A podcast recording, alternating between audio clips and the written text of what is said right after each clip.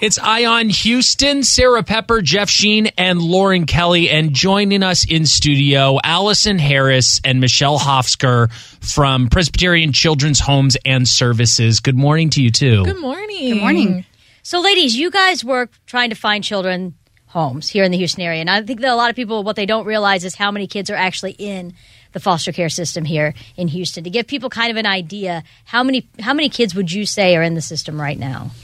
Well, there are a lot of children in our community who need foster homes as well as adoptive homes. There are approximately 1,200 children in Harris County alone who are legally free and awaiting an adoptive family. And so when we talk about foster care, I think it's really important to also talk about adoption um, in that same conversation.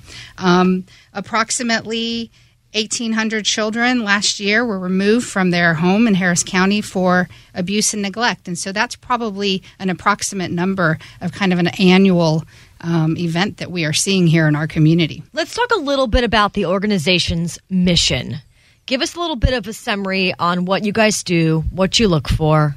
Sure. Um, we provide Christ centered care to children and families in need. We actually were started in 1903, so we've been around a really long time. You look so great for um, 1903. Yeah, thank you. we do. Um, but we started uh, when a young mother was dying of tuberculosis, as many people died back then, mm-hmm. um, and was looking for a plan of what to do with her children after she died. And so she reached out to a church, and the church started an orphanage for her children. And then we've evolved since then. That's really, um, I, I never knew that. That's really interesting info to know. Yeah. To think about. Oh. You think about that when it starts, it's because of like physical health concerns, because of diseases, right? You're mm-hmm. talking about tuberculosis. That's fortunately something that we're not dealing with, right. uh, certainly at the level that, back in the uh, 20th or early 20th century.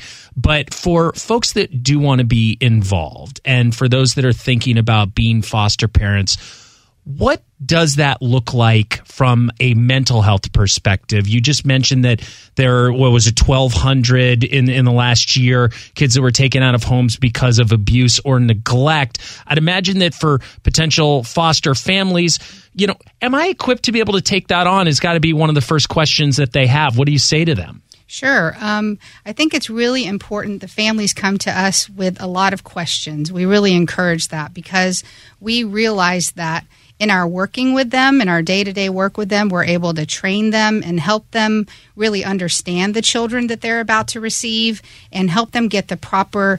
Um, just support from us as well as really specialized training, especially trauma informed training, because it's understa- it's really important to understand that these kids come from really hard places, right. really tough circumstances, and so uh, we help families see that they're super resilient though as well. Kids are really really capable of healing. And so we do our best just to provide that in home, one on one, holding their hand, walking with them through this journey.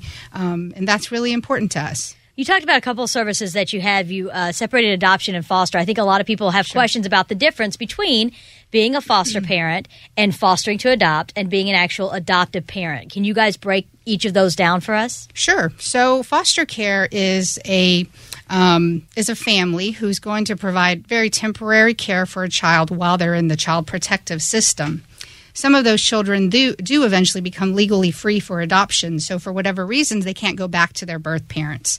So, our hope is that the foster parent they're currently with is also is also adoption motivated, and so we call those families foster to adopt. Right.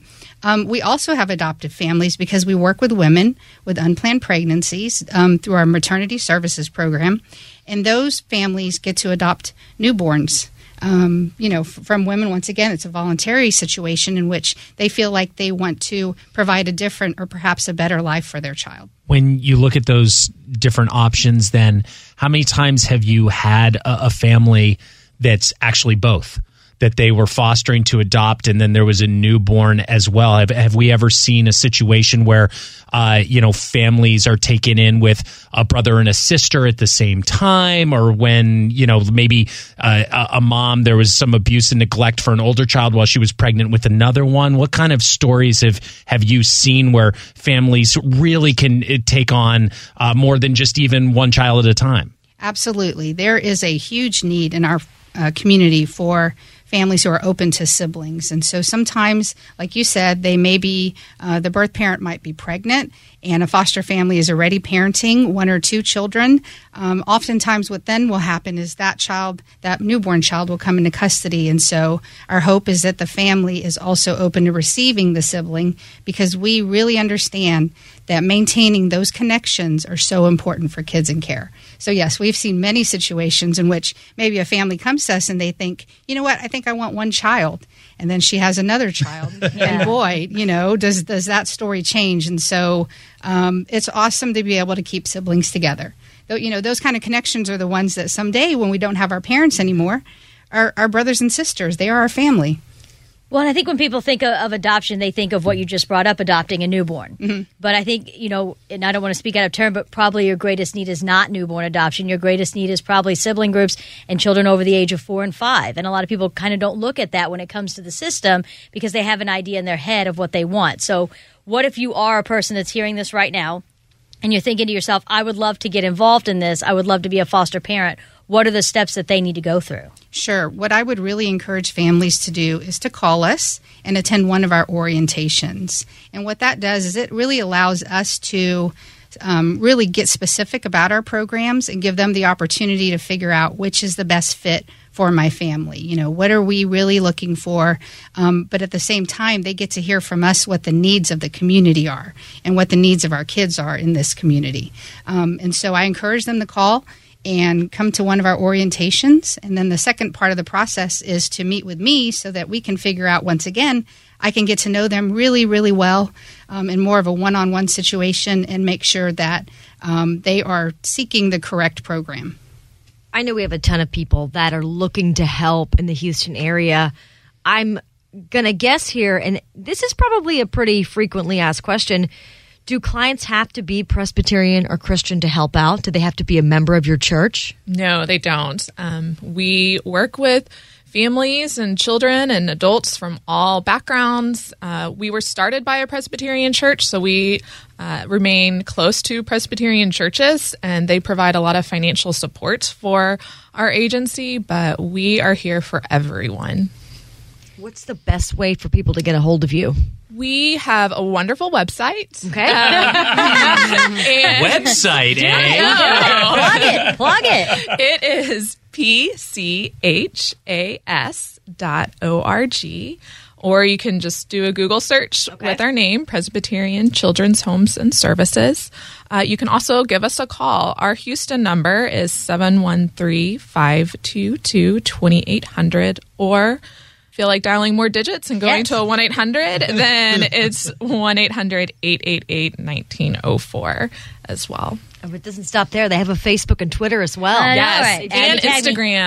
hey, you know, you guys are hitting all of kids. Yeah. what would you ladies say is one of your one of your best success stories? One that you like to share with people? Well, I really would love for you know people to go ahead and, and go peruse our website because we have some very specific ones. But i think sort of generally speaking we talk a lot about foster care and adoption. It's really important to understand that we have a lot of relatives grandpas grandmas aunts uncles older siblings who are also raising children, raising their nieces, nephews, grandchildren. And so we are able to um, help those families whose lives have changed overnight. Those children came into care under difficult circumstances. Uh, we're help them. Uh, we're helping them to maneuver the system, the child protective system, and um, really provide them with services because they can also become licensed as foster parents and eventually adopt those children. And so we have a lot of success stories of of grandparents, like I said, aunts, uncles who take these children in and um, really raise them as their own.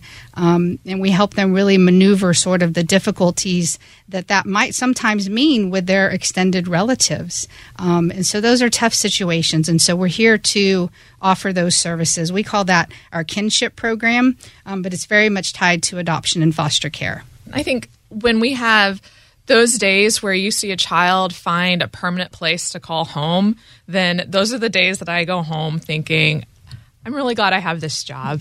And um, those are the days that we see, especially with our kinship placements, that children ha- realize that they have a loving community around them no matter what. Allison, Michelle, we really want to thank you guys for coming in this morning. Great. Sure. Thank you for having us. Thank the you so much. do.